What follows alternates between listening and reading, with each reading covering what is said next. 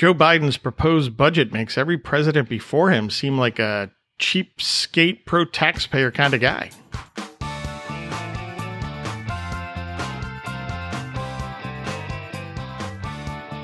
Hey, welcome to the Press Club C podcast. I'm Ray Keating. In this 51st episode, we're going to talk about President Joe Biden's historic spending binge, or at least his proposed historic spending binge.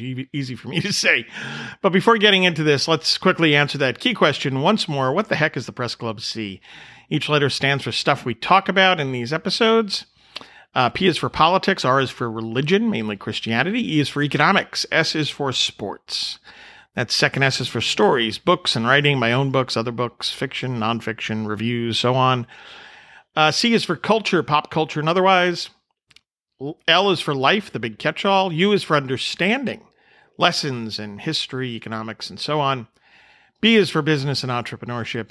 And that final C in the Press Club C is for conservative. Why? Because I am one. And given everything going on these days, in particular, I'm a Reagan, Kemp, Buckley, Coolidge, Lincoln, Madisonian kind of conservative. Now, before we get to President Biden's budget, just so you know, I'm, I'm working in a makeshift studio today because we're uh, I'm on the run. I'm not, not on the lam. I'm on the run, um, and uh, I believe you would call this studio a kitchen. So, and um, my friends here on the podcast with me are two dogs. So if you hear noises, that's what's going on. Um, so let's get to Biden's uh, proposed budget, in particular this, on the spending front. Now, I wrote an analysis of this recently. Um, and I think it's worth hitting on some of the key points uh, here on the podcast. So, I mean, right out of the box, Biden would push federal spending to levels for an extended period of time. Now, that's a key point an extended period of time, uh, because there have been, you know, instances here and there uh, but an extended period of time that has not been experienced before in U.S. history. And if this is implemented, if Congress goes along, um, I would argue, putting on my economist hat, of course, that this would be a significant negative in terms of economic income and job growth. Now, budgets, of course, should be examined in a, a variety of ways. Um, um, they should be evaluated, discussed, and debated agency by agency, program by program, uh, quite frankly, line by line. All sorts of questions need to be asked. um, you know, is this something that federal government should be doing in the first place? Is this how they should be doing it? Um, is this an appropriate level of spending? Uh, how effective is the program, right? Uh, is it imperative? What kind of incentives is a program setting up? Perhaps creating perverse incentives. Um, hold on a second. I'm going to take a little sip from my my Starbucks Star Wars cup. Um, so anyway, it's it's uh it's imperative to look at budgets in that way, but it's also imperative to look at the total level of federal spending. And uh, from an economics perspective, that's kind of like ex- economics perspective. That's kind of like the bottom line budget number, and it's quite important um, when you're evaluating the impact of government spending and therefore taxes and debt and so on on the economy and growth. There's a series of issues that need to be considered, you know, kind of like a hierarchy. So, number one is the, the overall level of spending. That matters because it's the total amount of resources uh, being diverted, taken, or drained. I like drained from the private sector, whether via taxes or borrowing, uh, in order to be spent by government. Now, um, despite what uh, John Maynard Keynes and his disciples proclaimed and proclaimed, draining resources from the private sector and handing them over to a bunch of politicians is not a good idea. It's a net negative for the economy. Um, and that's because of the vast differences in the incentives guiding uh, how resources are allocated, how they're spent in the private sector compared to the public sector. You know, a quick review I, I, um, in the private sector, resource allocation is guided, it's disciplined by what? Private ownership, profits, losses, prices, and ultimately consumer sovereignty, right? Consumers call the shots in the end. Um, entrepreneurs and businesses and investors and workers must produce um, goods and services that are needed or desired by others, um, or they need to create demands. Um, and they are incentivized to do so to boost and to boost innovation, efficiency, and service. Um, serving others well in the private sector is rewarded with profits, and failure is punished. Right with and and if you're you know if you're suffering losses and you're unable to right the ship, um, it eventually means that the doors are going to be closed, the business is going to fail, and resources will then be reallocated elsewhere. Now, compare that to government, right? Government under operates under a very different set of incentives. There are no owners, right? Um, and elected officials and their appointees are spending other people's money. That's uh, that's a recipe for waste. Um, and then you've got, you know, obviously governmental endeavors are guided by um, by political preferences, by special interest pressures, uh, and so on. That's quite different from the disciplines of a competitive marketplace. And more often than not, what happens when something in the pu- public sector fails? When government fails at something, what happens? It's, nobody's punished. Instead, they're rewarded, right? They're rewarded with uh, with bigger budgets and more staff, right? Uh, I've used this example before, but um, what happens when a public school falters when it fails? He gets more money and gets more people. Um, that's not unique to education. That's what happens in all most areas of government. Um, so these are the basic reasons why government is grossly inefficient, wasteful, and so on, um, and why shifting resources away from private sector enterprises to the government is an economic negative. Um, now, the overall level, uh, you know, after the overall level of government spending, so when we look at that top line, then, you know, other issues, very important, come into play. Um, other factors related to the federal budget that impact the economy, including, you know, ha- the mix of taxes versus debt to fund spending, the level and types of taxes and imp- imposed. You know, our last episode was about taxes. Um, this is a natural follow up. Uh, we looked at Biden's tax increases. Now we're looking at his spending. Um, so, what what are the incentive effects uh, of these taxes on the on uh, individuals and entrepreneurs and businesses, investors, and so on? And then there are also the incentives created, as I mentioned before, by assorted spending programs. Now, so all right, that's a quick rundown on the basics here, but let's focus on Biden budget and total federal spending or outlays.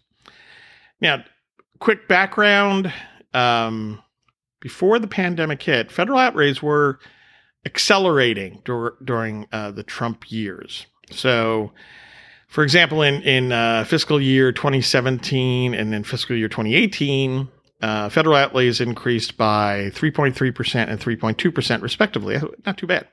Then it jumped, spending in, in 2019 uh, jumped by 8.2%. Wow.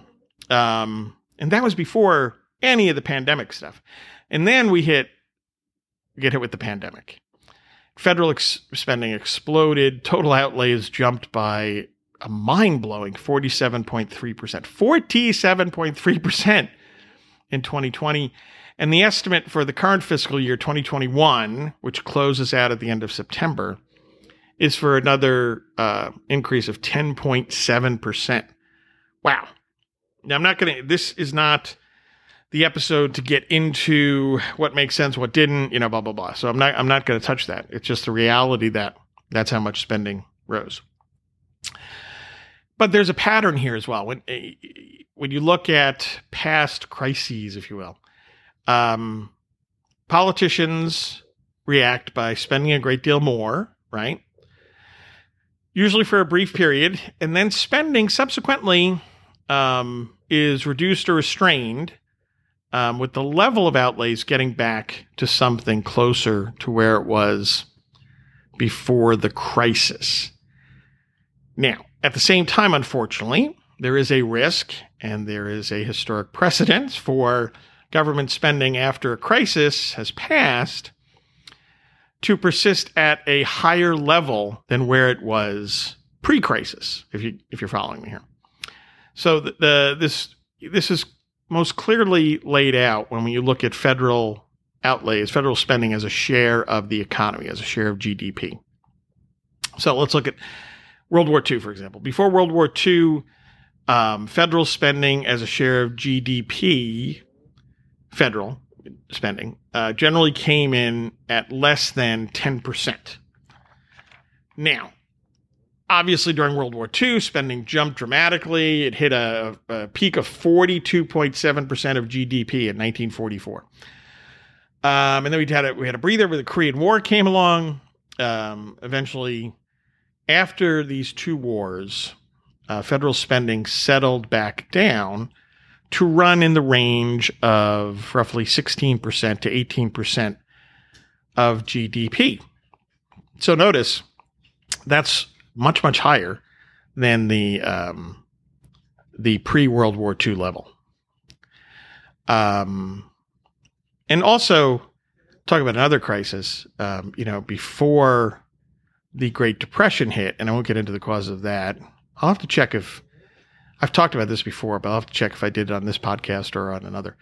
Probably on the Free Enterprise in Three Minutes podcast. Go over and check that out. Great Depression. Um, anyway, uh, you know, before the Great Depression, federal spending was like 3% of GDP. So you get the point, right? Um, about crises and what happens afterwards. So, anyway, after World War II, and the Korean War, uh, spending came back down, but not nearly uh, to the level where it was before World War II stayed in this range of 16 18% until it stepped up again, uh, like in the late 1960s with uh, Lyndon Johnson and his Great Society programs, um, throw in the Vietnam War as well.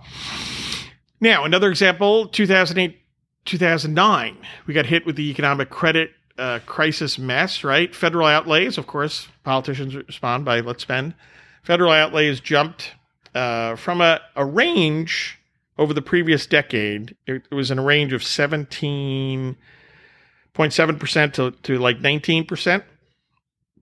And then it, it jumped to 24.4% of GDP in 2009. I don't know I'm throwing, throwing a lot of numbers at you here, but there's a reason for this, right? So, big jump up after the crisis, um, and related spending kind of calmed down. Uh, federal outlays settled into a range of 20.2 to 21% of GDP. Now, again, that was higher than where it stood before the 08 09 crisis. Okay, so you're seeing the pattern here.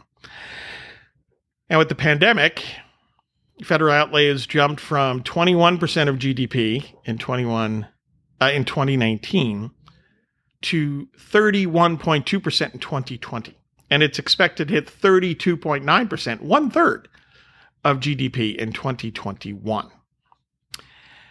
Now, so what is President Biden proposing? He would have this level of outlays decline to 25.6% in 2022. So we see it come back down.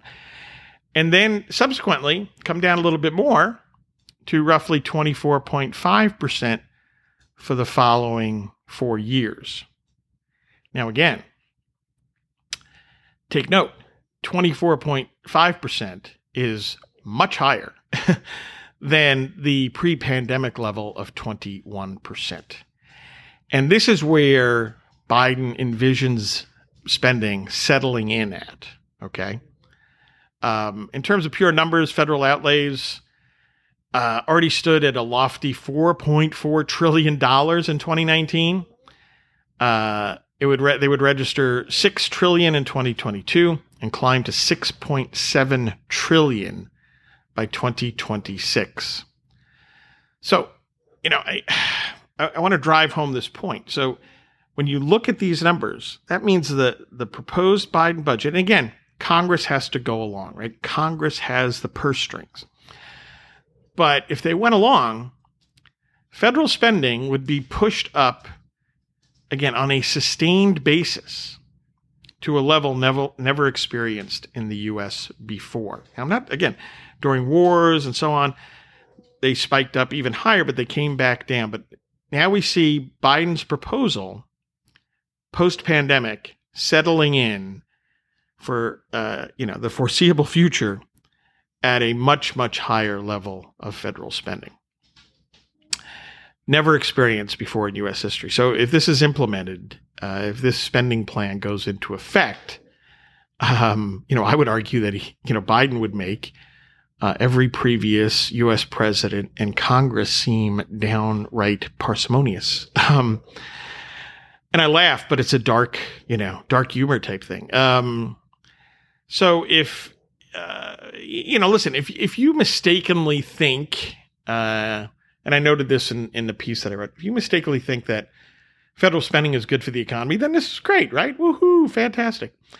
Uh, if you believe, um, that would be a mistake, by the way. Basic economics would tell us that's a mistake. Or if you believe that um, government spending doesn't really matter, um, then you can shrug your shoulders and move on to other other matters, right? Nothing to see here, folks. Move along. That again would be mistaken. Um, but you know, the point if you understand the actual economics of government spending, which I only touched on briefly here earlier, um, then this Biden spending plan is of grave concern. I mean, this is anti-growth in all capital letters, um, uh, and it's made worse by the the Biden's uh, you know accompanying tax proposals that we went into in the last issue. So, you know, it's it's a it's an ugly thing because you know, COVID nineteen the the COVID nineteen pandemic took a brutal toll on people here and around the world, lost lives, economic devastation, small businesses, millions of small businesses lost, millions of jobs lost. And it's I hate to say it, but it, it President Biden is seems to be using this as an opportunity to expand the size of government. Um, maybe he thinks that that's a good thing. That's going to be great, but in reality, it's just going to bring about more economic suffering. If we want to see a strong, robust recovery and subsequent economic expansion, then pretty much the entire Biden economic agenda is dead wrong in terms of, uh, you know, last episode we talked about tax increases. Maybe we'll get into his regulatory measures in a future episode, uh, and then this massive spending binge. Um, that all points to slow, restrained, underperforming economic growth. That means slow income growth, that means slow employment growth. Um, so this is not the direction we should be going in. Hopefully, you know, you know, members on you know, naive Ray, economist Ray, who thinks that, you know, still slips up and things that maybe some politicians think like an economist. Um, they should treat this Biden budget, if they do think that way in any way, shape, or form. They, this Biden budget should be dead on arrival, right? Um, and and policy making needs to go in a very, very, very different direction that actually encourages um, or lays the groundwork, I should say, for strong for a strong economic recovery and strong economic growth. That's the recipe here is not a mystery, folks. Um, as much as politicians like to to you know make it seem like uh, there's a great debate, and you know they can always find their favorite economists to dispute basic economics, but uh, when you look at it, the agenda, what we need is clear. We need, you know, tax and regulatory relief that's substantial and permanent. We need to uh, reduce governmental barriers to trade, something that the last president, Trump, didn't understand in any way, shape, or form. And I'm not sure that Joe Biden understands it. Uh, apparently, he hasn't done anything to shift uh, trade so far in a more positive direction. And we need to rein in the size of government, not vastly expand it the way President Biden is proposing. So, um, yeah, this is a downer episode. Um, hopefully, Congress will uh, will just treat this as a you know a document. Uh, the but you know treat the Biden budget as a document that um, should just simply be tossed aside. Maybe used as a paperweight um, if you printed it out. Anyway, boy, is that show how old I am?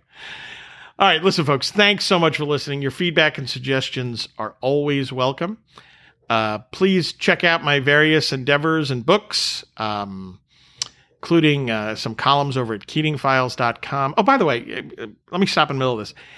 Everything I say on this podcast, my other podcasts, what I write are, are solely my opinions. I would never want to inflict my views on anyone else. So understand that. All this stuff that I spout off is just Ray's views, not anybody else's. Anyway, uh, also you check out Free Enterprise in Three Minutes, the podcast. Um, also, a couple of recent nonfiction book books, Behind Enemy Lines, a collection of um, essays by me. Um, also, Free Trade Rocks. Uh, check out those two books. You can get them at Amazon.com and paperback or on the Kindle. Or you can get signed books. That's right, signed by little old me over at RayKeatingOnline.com. Um, and then there are the fiction books. I am up to 15, count of 15 Pastor Stephen Grant thrillers and mysteries. The latest one just came out What's Lost, a Pastor Stephen Grant short story. Um, again, please check them out, read them, buy them, buy them for your friends and family. Uh, you could check them out over at Amazon.com, paperbacks and Kindle editions. By the way, do you know that you can, if you go, say you say, all right, I'm going to get somebody started on Pastor Stephen Grant novels first book, Warrior Monk. I go over there, I look at the Kindle page, and you know what? I can send it as a gift to someone else. There's a little button there. You just click on the button, you you have their email address, you send them a nice little note, boom, you send it off, and they've got it. And they are too are enjoying the Pastor Stephen Grant thrillers and mysteries. Also, if you want them, but if you want them signed, raykeatingonline.com. And uh, if you like stuff on the Disney front, uh, business, reviews, you know, everything under the Star Wars, Indiana Jones, princesses, you name it. Um, go over and check out uh, DisneyBizJournal.com. Okay, that's enough of me.